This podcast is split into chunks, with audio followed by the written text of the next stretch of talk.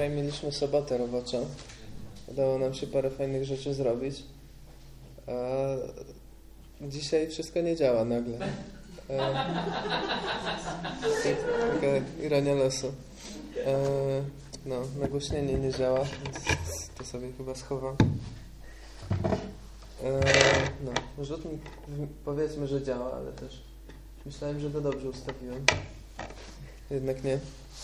Więc tytuł ten taki, te takie szlaczki na suficie e, między pobożnością a głupotą. E, no, zaraz przejdę do tytułu, mm, ale jeszcze parę rzeczy. E, jakie święto teraz jest? Albo będzie za chwilę? Wszystkich świętych, świętych grobów. E, Kasia powiedziała. E, wszystkich świętych... E, Wiadomo, że to jest katolickie święto, e, które ma bardzo mo mocny wpływ na kulturę e, polską. E, wszystkich świętych, czyli tych, którzy według katolickiej doktryny po prostu przeszli do zbawienia jako święci. Tak, no nie każdy jest święty, kto jest chrześcijaninem w katolicyzmie. No i tych ludzi się wspomina na wszystkich świętych za PRL-u próbowano zmienić nazwę tego święta na święto zmarłych, żeby usunąć te chrześcijańskie konotacje. No dla nas, e, jakby według naszych przekonań, e, po pierwsze, wszystkich świętych to jest święto wszystkich, którzy uwierzyli w Chrystusa, bo do każdego, chociażby w listach, które Paweł pisze i pozostali, zwracają się święci, nie wnikając w to, kto, czy ktoś już osiągnął ten super po, po, poziom duchowy, no bo święci jesteśmy świętością Chrystusa, który umarł za nasze grzechy i w ten sposób oddzielił nas od świata, a właśnie to znaczy święty, od, oddzielony. I nie dlatego, że my byliśmy jacyś super, ale dlatego, że Chrystus był doskonały i, i wziął na siebie nasze winy, więc teraz ich nie ma. A więc y, wszystkich świętych nie świętujemy generalnie w ten sposób, bo musielibyśmy sobie sami, nie wiem, właśnie życzenia składać. E, inna e, okazja, e, która się zbliża, tak naprawdę jest jutro, 31, to święto reformacji. Też co roku 499. rocznica symbolicznego początku reformacji, rocznica przebicia przez Marcina Lutra, tak, tak zwanego przebicia tych 95 tez do drzwi kościoła w Wittenberdze, jeśli się nie mylę. Nie wiadomo, czy tak naprawdę je przebił, czy nie. Jakby to różne są głosy w tej kwestii, no ale 95 tez było ogłoszonych. No i od tamtej pory jakby to było taką zapałką wrzuconą do jaskini pełnej prochu, który w końcu eksplodował. To, się, to nie było tak, że Marcin Luther wymyślił reformację. Nie? To już Bóg przygotowywał po, przez to grunt przez długi cza, czas i, i potem to się stało.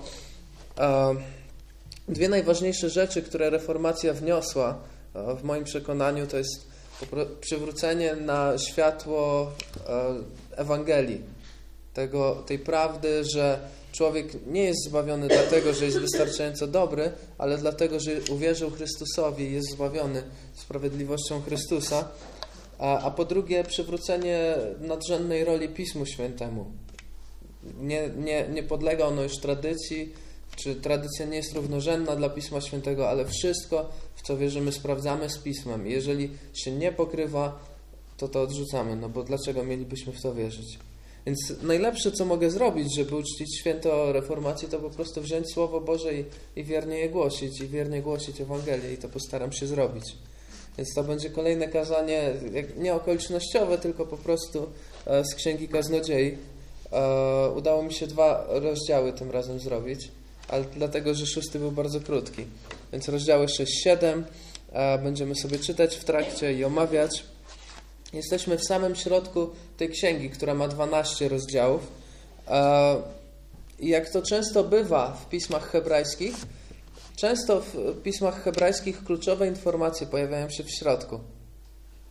Często one mają strukturę tak zwanego chiasmu, że na początku jest coś, jakiś jeden motyw, e, dochodzimy do punktu kulminacyjnego w środku, a potem już wychodząc z tej księgi czy z tego pisma, znowu wracamy do początku. Tak na przykład są treny zbudowane, gdzie jest bardzo depresyjnie na początku, w środku pojawia się jakiś promień nadziei, a potem znowu jakby się w tej rozpaczy autor e, pogrąża. No ale właśnie to jest ta, taki sposób e, formułowania myśli hebrajskiej. E, I chociaż Księga Kaznodziei sama w sobie nie jest chiasmem i na końcu będą, będzie jeszcze jakaś konkluzja, to wciąż w środku jest coś ważnego. Coś, coś co pomaga nam dotrzeć do sedna problemu, który, z którym zmaga się w tej księdze kaznodzieja.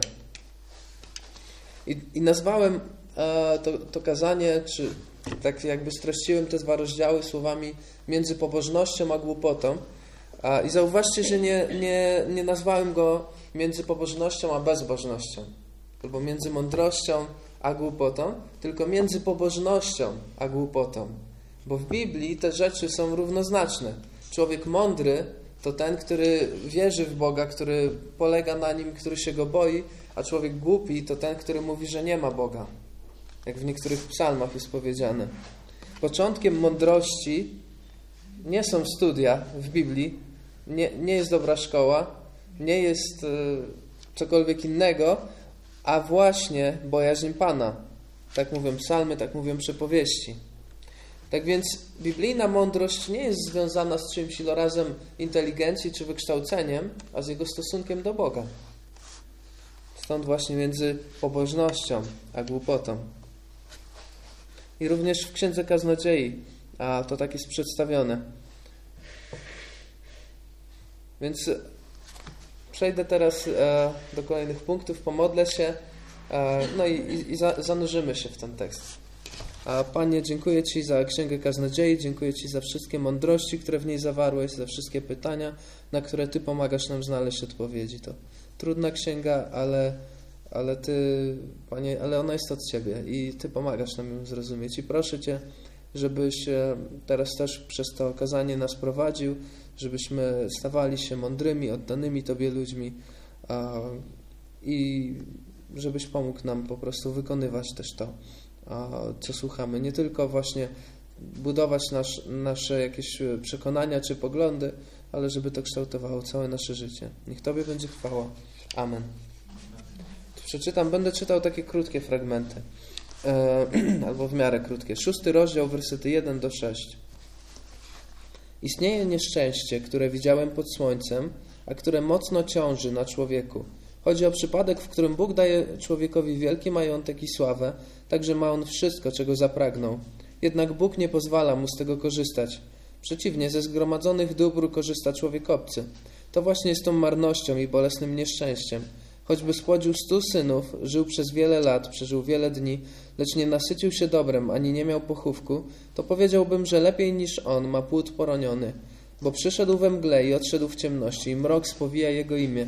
Nie widział słońca, niczego nie poznał, ma spokój większy niż tamten. I choćby nawet żył dwa tysiące lat, a nie doświadczył nic dobrego, to czyż wszystko nie zmierza do jednego miejsca? Jest takie pytanie właśnie dla tego punktu to czym żyjesz w upadłym świecie? Czy dla punktu, czy dla całego rozdziału szóstego? Czym żyjesz w upadłym świecie? I po przeczytaniu tego rozdziału w całości, jakby nie mogę się oprzeć zadaniu tego typu pytania. Więc spróbujmy chociaż trochę na to odpowiedzieć. Czym zdarza nam się żyć, czy czym zdarza się żyć ludziom w upadłym świecie? Problemami. Problemami? Innymi ludźmi. Innymi ludźmi? Pracą? Pogonią za szczęściem. Pogonią za szczęściem. Pogonią za pieniądze. Za pieniądze. Co to znaczy? No, oprócz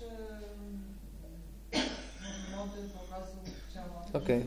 Czyli za takimi nowinkami, za modą jakąś. No tak, jak najbardziej. Mhm. No. Więc widzimy, że mamy tendencję do tego jako ludzie, żeby gonić za różnymi rzeczami, które nie są Bogiem, a które czasami stają się naszym Bogiem. E, w pierwszym i drugim wersecie kaznodzieja opowiada pewną historię. Jakbyście spojrzeli w tekst e, na pierwsze dwa wersety, czy możemy sobie powiedzieć, o czym była ta historia? Jaki człowiek? Człowiek bogaty. Co, się z nim stało? Ale nie, nie utrzymał tego. Nie, nie utrzymał swojego bogactwa. No ktoś inny zgarnął Mhm. Tak jest. Więc był człowiek, który miał ogromny majątek, był sławny, mógł sobie pozwolić na wszystko, czego zapragnął, i nagle się okazało, że nie może z tego skorzystać. To wciąż jest jego, jakby w tym przykładzie, ale nie ma do tego dostępu. I teraz korzysta z tego ktoś inny. To mógłby być na przykład bogacz, którego ziemię zajęli bandyci i posiadłość. Albo biznesmen, który na skutek czyjegoś oszustwa stracił kontrolę nad swoją firmą. Co, co, jakiś taki przykład się tu wy, wyłania. I od trzeciego wersetu kaznodzieja zaczyna dalej rozbudowywać ten przykład, dodając do niego dwie rzeczy. Po pierwsze, że nawet gdyby długo żył i miał wiele dzieci, to sytuacja, w której się znalazł, uczyniłaby go nieszczęśliwym. Czyli był bogaty, długo żył, mia- miał wiele dzieci, ale stracił swój majątek, stracił wszystko, co miał i teraz jest nieszczęśliwy. A po drugie, jego, tutaj dodaje jeszcze kaznodzieja informację, że jego końcowy stan był tak marny, że nie miał nawet pochówku. Więc chyba zakładam, że też rodzina się od niego odwróciła. Więc mamy taki przykład. Kogoś, kto wszystko miał dużo i wszystko stracił. I gdyby tak było, zdaniem ka- kaznodziei, to jest ciekawe, to już lepiej niż on miałoby poronione dziecko, które nie zaznało ziemskiego szczęścia. To jest trochę grotesk- groteskowy przykład dla nas, ale z takiego pragmatycznego punktu widzenia myślę, że kaznodzieja ma rację. To, to dziecko nie przeżyło żadnych rozczarowań, żadnej przykrości, żadnej gonitwy za wiatrem, nie miało, nie miało żadnego punktu odniesienia dla tego, co straciło. A ciężko ro, rozstać się z czymś, czego się skosztowało. Łatwiej jest być biednym, kiedy zawsze się było biednym, czy kiedy było się kiedyś bogatym i nagle się wylądowało na bruku. Myślę, że ten bogaty w tej konkretnej sytuacji znajduje się w jeszcze gorszej sytuacji, niż gdyby nigdy tego nie miał, co miał. I kaznodzieja właśnie w ten sposób patrzy na nienarodzone dziecko. Nie poznało tego, co je minęło. A tu mamy kogoś, kto na to harował, kto to dostał, kto się do tego przyzwyczaił i nagle nic z tego nie zostało. Lepiej niż on, ma martwy płód. I w tym momencie kaznodzieja zmienia nieco przykład, którego używa. Teraz ten przykładowy człowiek mówi, choćby nawet przeżył 2000 lat, ale nie doświadczył nic dobrego. Więc nie tylko nie zostało mu nic na końcu jego drogi, ale też nigdy nie miał nic dobrego. No to już mamy trochę inny przykład. W jego przeraźliwie długim życiu, dwa, 2000 lat życia, nie było nic, co mógłby uznać za dobre. No to straszne trochę. Czy, czy jest w lepszej sytuacji niż ten, który miał majątek, ale go stracił? No można dyskutować, ale konkluzja tego wszystkiego jest inna. Konkluzja, jakiej używa tutaj kaznodzieja, jest taka. Wszystko zmierza na to samo miejsce. Bogaty, który stracił majątek, martwy płód, który nigdy się nie urodził, ten, który żył 2000 lat i nie doświadczył niczego dobrego, wszyscy zmierzają do tego samego miejsca. Cała trójka trafi do jednego miejsca. I kaznodzieja nie wnika w tym momencie w to, czy to miejsce, do którego zmierzają, jest czymś negatywnym czy pozytywnym. On w ogóle się tym nie zajmuje w tym, w tym miejscu. Raczej zwraca uwagę na, uwagę na to, że wszyscy jesteśmy równi w śmierci. Każdy z nas znajdzie się kiedyś po drugiej stronie. Czy przeżyjesz 20 lat, 40 czy 90, znajdziesz się po drugiej stronie. Każdego z nas to czeka. Czy Twoje życie będzie szczęśliwe, czy nie? Czy będziesz mieć majątek do końca swojego życia? Czy go stracisz? Czy nigdy go w ogóle na oczy nie zobaczysz? Kiedyś to się skończy. I chociaż jako człowiek jesteś istotą wieczną, to Twoje ciało, to obecne, umrze. To życie się skończy i nastanie coś innego. No dobrze, ale jaki z tego wniosek? Wniosek jest taki, że są że pewne rzeczy w życiu, które nam przysłaniają wzrok. Ile lat uda mi się tutaj przeżyć? Czy będę biedny, czy bogaty? Jak mam nie zostać z niczym na emeryturze? To dobre pytania, dopóki nie zaczynamy nimi żyć. Stąd właśnie pytanie, czym żyjesz w upadłym świecie? Pracą, szkołą albo studiami, problemami, zdrowiem, związkiem, rodziną, hobby, rozrywką?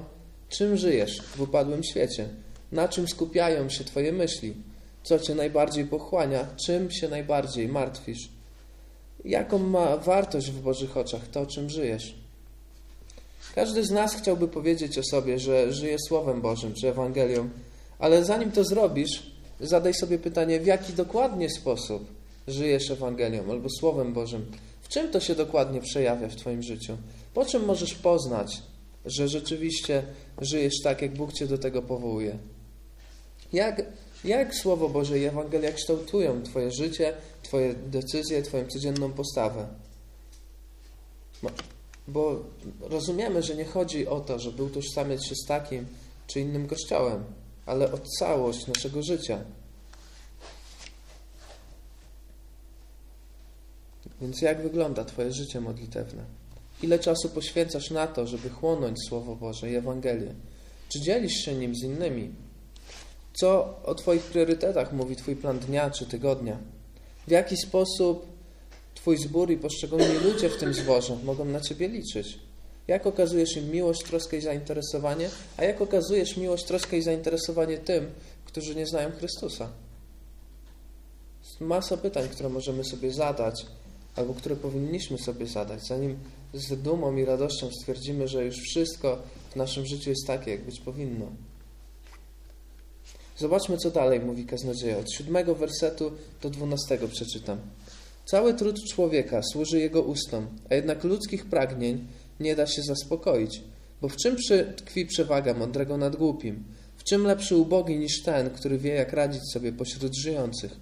Lepsze to, co przed oczami, niż błądzenie duszy.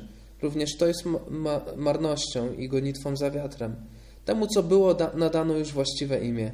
Wiadomo, kim jest człowiek i nie jest on w stanie wygrać z kimś mocniejszym od siebie. Owszem, wiele jest słów, które mnożą marność. Na jaką zatem korzyść może liczyć człowiek? Kto bowiem wie, co dla człowieka jest dobre w tym życiu, w tych kilku marnych dniach, które przemijają jak cień? Kto powie człowiekowi, co po nim stanie się pod słońcem? Przez całe życie próbujemy zaspokoić nasze pragnienia. Poświęcamy temu chyba 100% naszego czasu. Zaspokajamy pragnienie snu, jedzenia, bezpieczeństwa, rozrywki, prestiżu, towarzystwa, służenia innym, czy wreszcie pragnienie podobania się Bogu. Trudzimy się nad tym ze wszystkich sił, a jednak naszych pragnień nie da się zaspokoić. O tym pisze kaznodzieja. Zawsze będziemy chcieli więcej, lepiej, inaczej. I nie ma tutaj różnicy między mądrym a głupim. Pragnienia mądrego będą na ogół bardziej rozsądne niż pragnienia głupiego, tak sobie powiedzmy, ale ani jeden, ani drugi im nie podoła. I tutaj kaznodzieja powraca do swojej stałej myśli. Lepiej się cieszyć tym, co się ma, niż gonić za wiatrem. To nie znaczy, że nie mamy się rozwijać, nie mamy pracować, nie wiem, choćby na, na to, żeby jakoś przyzwoicie móc żyć, opłacić swoje potrzeby czy cokolwiek, ale nie mamy gonić za wiatrem. Nie mamy stawiać wszystkiego na tą kartę. Nie mamy żyć tym, że kiedyś będę miał lepiej, albo że tak bardzo chcę mieć lepiej, ale mamy się cieszyć tym, co mamy już tu i teraz. I, w, i z tym, co mamy, służyć Bogu i Go chwalić. Więc nie, nie próbuj zaspokajać siebie na siłę, tylko dobrze i mądrze korzystaj z tego, co masz. O tym już mówiliśmy przy wcześniejszych kazaniach z Księgi Kaznodziei. Ciesz się tym i pamiętaj, od kogo to masz. I pamiętaj też, że nie wygrasz z mocniejszym od siebie. Nie wygrasz z Bogiem. Nie wykroisz sobie kawałka Jego świata, żeby obowiązywały w nim Twoje zasady. Nie stworzysz świata, którego jesteś pępkiem. Nawet jeżeli czasami nam się tak wydaje.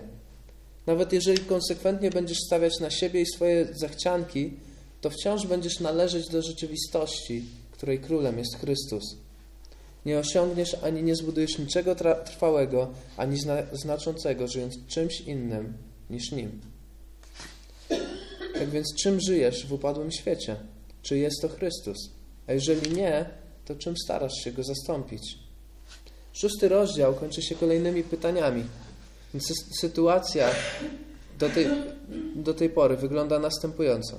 Wszyscy umrzemy. Po drugie, mamy różne pragnienia, ale nie jesteśmy w stanie ich zaspokoić. Po trzecie, nie wygramy z Bogiem w tej kwestii, ani w żadnej innej.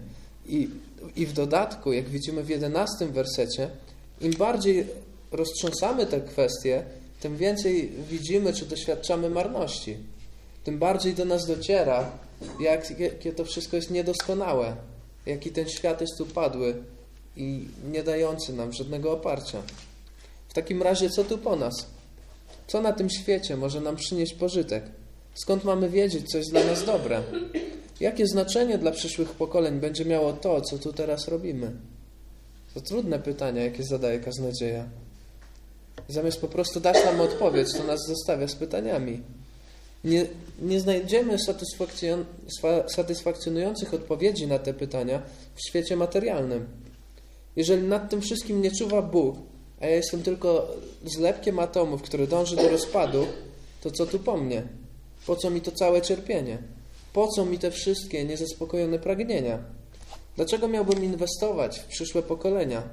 Umrę i nie będzie to miało dla mnie już żadnego znaczenia.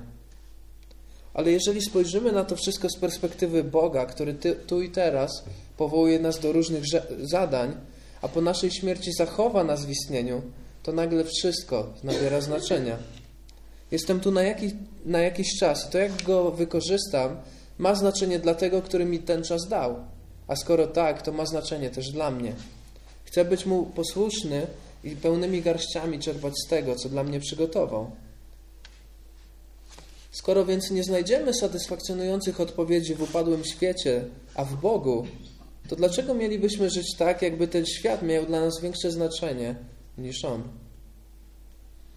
Czym żyjesz w upadłym świecie? Czy żyjesz tym światem, czy Ewangelią? To szósty rozdział. Myślę, że można go streścić właśnie w ten sposób. A siódmy rozdział podsumowałbym słowami, albo będzie mówił o sednie problemów w upadłym świecie. Więc sedno problemów w upadłym świecie, o tym mówi siódmy rozdział. Bo upadły świat nie jest tym, czym chcielibyśmy, żeby był. Nasze życie w upadłym świecie nie jest takie, jakie chcielibyśmy, żeby było. Wszyscy czujemy, że ta rzeczywistość nie jest taka, jaka być powinna. Kiedyś, jak byłem mniejszy, to sobie myślałem, kurczę, czy tylko ja mam w życiu tak ciężko? Patrzyłem na wszystkich ludzi dookoła. Nie miałem ciężko zupełnie, ale w jakiś sposób czułem i, i doświadczałem tego, że nie jestem taki, jaki powinienem być, że moje życie nie jest takie, jak powinno być, nie jest tak satysfakcjonujące. Nie wiem, jakby skąd tyle smutków i cierpień, po prostu będąc sobie w dostatnim kraju, mając wszystko zapewnione i cały czas było coś, co mnie gryzło, co mi się nie podobało. I, I, patrzyłem na innych i myślałem, no ci to mają dobrze. Może gdybym był kimś innym, to byłoby trochę łatwiej w życiu. A to ja byłem jakimś dzieciakiem wtedy. Nie? A, ale im bardziej poznaję rzeczywistość, im bardziej poznaję ludzi, tym widzę, że, że to jest prawdziwe w życiu każdego człowieka. Że każdy człowiek widzi, że ten świat nie jest taki, jaki by chciał, że jego życie nie jest takie, jakie by chciał, jego emocje nie są takie, jakie by chciał. I potem, potem patrzy na innych i właśnie sobie czasami myśli, że ci to nie mają problemów. Może jakbym był kimś innym, to byłoby łatwiej. A prawda jest taka, że wszyscy mamy jeden wspólny problem z upadłym świat, światem. Właśnie to, że jest upadły, że został zniszczony, i nie jest już taki, jak Bóg stworzył go na początku. Jest w nim śmierć, grzech. Nie jest w stanie nas zaspokoić.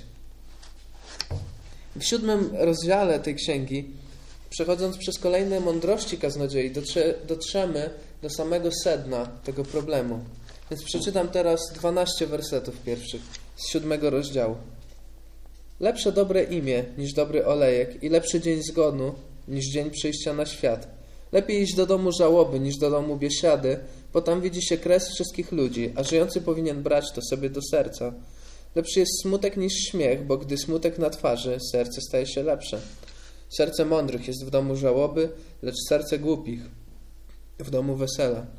Lepiej słuchać nagany mądrego, niż przysłuchiwać się pieśni niemądrych, gdyż jak z trzaskiem cierni płonących pod garnkiem, tak ze śmiechem głupiego, lecz i to jest marnością. Owszem, ucisk ogłupia mędrca, a łapówka głupi serce. Lepszy koniec sprawy niż jej początek. Lepsza postawa cierpliwa niż zarozumiała. Nie unoś się gniewem pochopnie, bo gniew mieszka w piersi głupich. Nie pytaj, jak to jest, że dawniej bywało lepiej niż dziś. Nie z mądrości bowiem wypływa to pytanie. Mądrość jest lepsza niż majątek, jest korzyścią dla żyjących pod słońcem. Gdyż pod ochroną mądrości jest jak pod ochroną pieniędzy. Jednak korzyść z poznania jest ta. Mądrość ożywia tych, którzy ją mają. Więc siódmy rozdział Kaznodzieja zaczyna od refleksji nad radością i smutkiem. Mówi nam, że lepiej jest być w domu żałoby niż w domu biesiady. Innymi słowy, lepsza stypa niż wesele. Ale kto z nas wolałby być na stypie niż na weselu? Ktoś z Was lubi chodzić na stypy? Bo ja nie lubię. Dlaczego tak jest?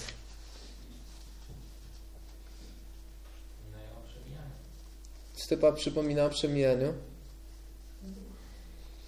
Bo trzeba, bo, bo wszyscy są też bardziej smutni Mhm. e, i dużo bardziej trzeba się pilnować, żeby e, zachować się właściwie. Okej. Czyli, no tak, no ten, Odchodzą nasi bliscy, którzy nie idą do Pana. Mhm. Czyli jest to jakby czas smutku, czas może refleksji, czas, w którym tak trochę jest, tak? No, tak, czas, w którym tak trochę jest może dziwnie, bo właśnie nie wiadomo jak się do końca zachować. I no, generalnie lubimy się razem cieszyć, a nie smucić. Zwłaszcza jak się widzi rodzinę. No, wesele jest dla nas o wiele przyjemniejsze. Wesele to radość, napawa nas nadzieją, przedstawia pewien wyidealizowany obraz rzeczywistości. No bo pomyślmy o tym. Mamy dwójkę młodych, zakochanych ludzi. Już wszystko będzie dobrze. I, I jeżeli ma być tak jak na tym weselu, to nie dość, że dobrze, to jeszcze po prostu przeraźliwy przepych ma im towarzyszyć, na który ich zupełnie nie stać. Jak myślę nawet o naszym weselu. Nie gdyby sp- spojrzeć jakby tylko przez pryzmat wesela, jakby to nie wiem, jak my byśmy teraz żyli. Byśmy róże z tuńczyka jedli na śniadanie codziennie. No, Czyli chodzi o taką iluzję, tak? no, no, no jest taka pewna iluzja tego wesela. Pra, prawda? A, a stypa, przy, ale stypa odpowiada na to w jakiś sposób. Ona nam przypomina, że to życie kiedyś się kończy. Że umrzemy i, i tyle, nie? I, I ta nasza e, radość, no właśnie, ta radość nie będzie trwać wiecznie. Zostawimy za sobą ludzi, którzy nie będą już z nami tańczyć, tylko nas opłakiwać. To jest bardzo uczący obraz. Gdyby współczesna generacja ludzi bardziej brała do sobie do serca rzeczywistość czekającej nas śmierci, to żyłaby ona mądrzej i miałaby znacznie większy szacunek dla Boga. A tymczasem widzimy, że nasza kultura systematycznie wypiera w ogóle ze świadomości ludzi myśl o śmierci. Śmierć jest czymś trywialnym, e, co jakby dzieje się w grach, w telewizji, na filmach, w książkach. Cały czas jakby, nie wiem, możemy oglądać masowe jakieś obrazy, po prostu jakieś strzelaniny, gdzie ten trup się ściele gęsto, jak to się mówi, ale ta śmierć jest strywializowana. Tam nie ma nad, żadnej refleksji nad śmiercią. Po prostu ktoś został zastrzelony i życie toczy się dalej, wszyscy są zadowoleni. A prawda jest taka, że śmierć to jest bardzo poważna sprawa. I razem ze śmiercią nasze życie tutaj się kończy. Kończy się czyjaś historia w tym miejscu. I łatwo jest się śmiać z Boga, kiedy się nie myśli o śmierci. Dużo trudniej jest się z Niego śmiać, kiedy ma się świadomość tego, że to życie się kończy. Smutek kształtuje ludzi, zmusza nas do refleksji, kieruje nasze oczy na wieczność, uczy nas, że nasze życie nie zawsze będzie takie, jak to sobie wymarzymy. Smutek zmienia nas w ten sposób na lepsze. Kaznodzieja kontynuuje tę myśl, mówiąc, że lepiej jest zostać skarconym przez mądrego, niż słuchać pieśni głupców. Czy nie jest tak? Czego nas może nauczyć pieśń głupców? Tylko tego, żeby cieszyć się z rzeczy, z których cieszą się głupcy. A, a czy karcenie mądrego może nas czegoś nauczyć? Może nas bardzo wiele nauczyć. Mądry po, może pokazać nam coś w nas, czego sami nie dostrzegamy albo nie chcemy dostrzec, a powinniśmy. Je, jeżeli weźmiesz to sobie do serca, to Jego słowa pomogą Ci zmienić się na lepsze. Więc są rzeczy, które pomogą nam zmądrzeć, ale są też takie, które mogą nas ogłupić. Zgadzamy się chyba co do tego. I do, do tych drugich, do rzeczy, które mogą nas o, ogłupić, kaznodzieja zalicza jeszcze dwie, dwie kolejne w, w dalszym tekście. Ucisk i łapówki. Chociaż smutek może nas ubogacić, to może być tak, że przez ataki ze strony innych ludzi zupełnie się pogubimy. W, życia, w życiu bywa ciężko. Jeżeli nie będziemy ostrożni, to możemy kiedyś e, wejść na minę, z którą sobie nie poradzimy. I nie mówię tutaj o ziemskiej ostrożności, typu spróbuję się wszystkim po, po, przypodobać, żeby nikt nigdy nic nie zrobił przeciwko mnie. Mówię o biblijnej ostrożności, o przygotowaniu naszego serca na możliwe kłopoty. Jeżeli ono nie będzie przygotowane, jeżeli nie będziemy my wystrzegać się grzechu, jeżeli nie będziemy wyznaczać sobie granic, których nie, nie przekraczamy, jeżeli nie będziemy uczyć się ufać Bogu poprzez gorliwą modlitwę, to jak spotkają nas trudności, to zamiast nas czegoś nauczyć, mogą sprawić, że się wykoleimy. Ale podobną moc co ataki ze strony ludzi mają też łapówki. Czasami nie trzeba nas krzywdzić, żeby nas złamać. Zamiast kija można użyć marchewki. Na to też musimy przygotowywać nasze serca, inaczej nie będziemy w stanie oprzeć się pokusie. Przypowieści 4:23 Najczujniej ze wszystkiego strzeż swego serca, bo z niego tryska źródło życia. Pilnuj swojego serca, przygotuj je, bo, bo jak tego nie zrobisz, to za zepsutym sercem pójdzie całe zepsute życie. I kolejne mądrości moglibyśmy przedstawić słowami, ósmy werset, lepiej jest coś skończyć niż zaczynać. Zgadza się? Lepiej jest coś skończyć niż zacząć? Lepiej być cierpliwym niż zarozumiałym. Jest chyba tak oczywiste, że nie trzeba nad tym jakoś się rozwodzić. Nie wybuchaj za szybko gniewem. Dziewiąty werset. Tak? Bo pochopny gniew często nie jest sprawiedliwy. Łatwo e, omija e, kontekst na przykład. Dalej, dziesiąty, powiem tak kolokwialnie, nie biadol nad tym, że kiedyś były lepsze czasy. Bo to nie jest mądre.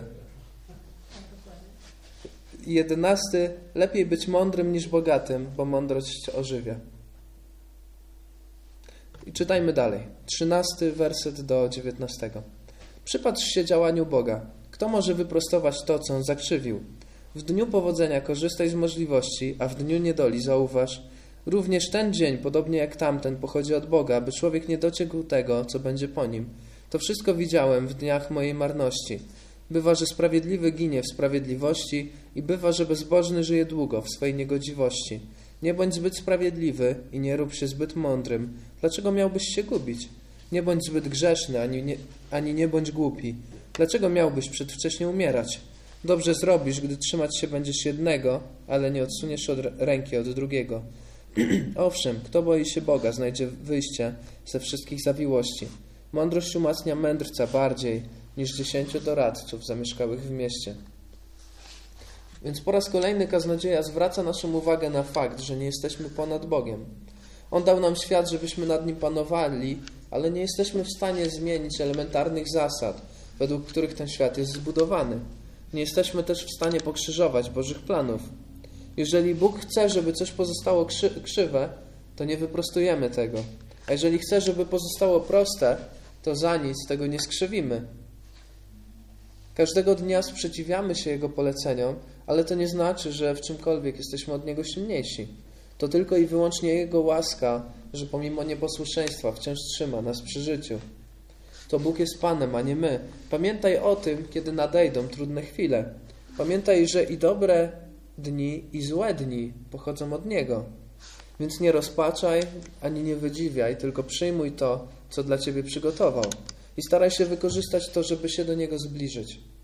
W ten sposób dobrze to wykorzystasz. I trudne, i łatwe, i miłe, i przyjemne, i bolesne. I w tym miejscu kaznodzieja wraca do myśli, którą już się z nami dzielił w tej księdze. Bywa, że sprawiedliwi umierają, a bezbożni żyją długo i szczęśliwie. Upadły świat nie gwarantuje nam elementarnej sprawiedliwości. Tym razem nie zatrzymuje się jednak na tej myśli, a idzie dalej. Nie bądź zbyt sprawiedliwym i nie rób się zbyt mądrym, bo to może cię zgubić. Co tu się stało właśnie? Do tej pory kaznodzieja chwalił mądrość i sprawiedliwość. Z tego, co pisał, wynikało, że im ich więcej, tym lepiej. I nagle, co za dużo, to niezdrowo? Skąd ta rozbieżność? Ale rozbieżność jest pozorna. Sprawiedliwości i mądrości nigdy nie za wiele, ale przyjmowania ich pozorów już tak. To cecha hipokrytów, którzy bardziej przejmują się tym, jak wypadają na zewnątrz, niż jak rzeczywiście ma się ich serce. Taka hipokryzja oddala ludzi od prawdy i gubi ich. Tak więc nie udawaj sprawiedliwego i mądrego, którym nie jesteś, ale też dalej kaznodzieja pisze, nie pogrążaj się w grzechu i głupocie. Twoja kondycja ma znaczenie dla Twojego życia, ta duchowa kondycja, i ma znaczenie dla Twojego Boga. Dlaczego miałbyś przedwcześnie umierać? Poważne ostrzeżenie. Nie bądź hipokrytą i nie bądź grzesznikiem. Trzymaj się tych dwóch rad, a przede wszystkim bój się Boga, bo to pomoże Ci uniknąć tych wszystkich pułapek. Podobnie działa mądrość, która, jak wiemy z przypowieści i psalmów, jest kolejnym etapem po bojaźni Bożej. Nie ma jednej bez drugiej i obie razem mogą uchronić Cię przed upadkiem. I teraz w końcu dochodzimy do sedna sprawy. Dlaczego potrzebujemy mądrości i bojaźni Bożej? Dlaczego ten świat nie jest taki idealny i my nie jesteśmy tacy idealni, żeby sobie w nim żyć, nie przejmować się niczym, żeby wszystko było dobrze? Dwudziesty werset. Gdyż nie ma na ziemi człowieka sprawiedliwego, który by czynił dobrze i nie grzeszył. Gdyż nie ma na ziemi człowieka sprawiedliwego, który by czynił dobrze i nie grzeszył. To jest przyczyną wszystkich naszych problemów w upadłym świecie. Mówiliśmy już o tym wiele razy i tak naprawdę mówimy o tym przy każdej możliwej okazji. Jesteśmy źli, grzeszni, zepsuci. Taka jest nasza natura. Nie potrafimy żyć dobrze, nie potrafimy spełnić Bożych wymagań, nie potrafimy nie być autodestrukcyjni. Jak mówi list do Rzymian 6,23, zapłatą do, za grzech jest śmierć. Zapłatą za grzech jest śmierć. A my uczyniliśmy z grzechów nawyk. Grzech jest przeszkodą, której nie pokonamy o własnych siłach.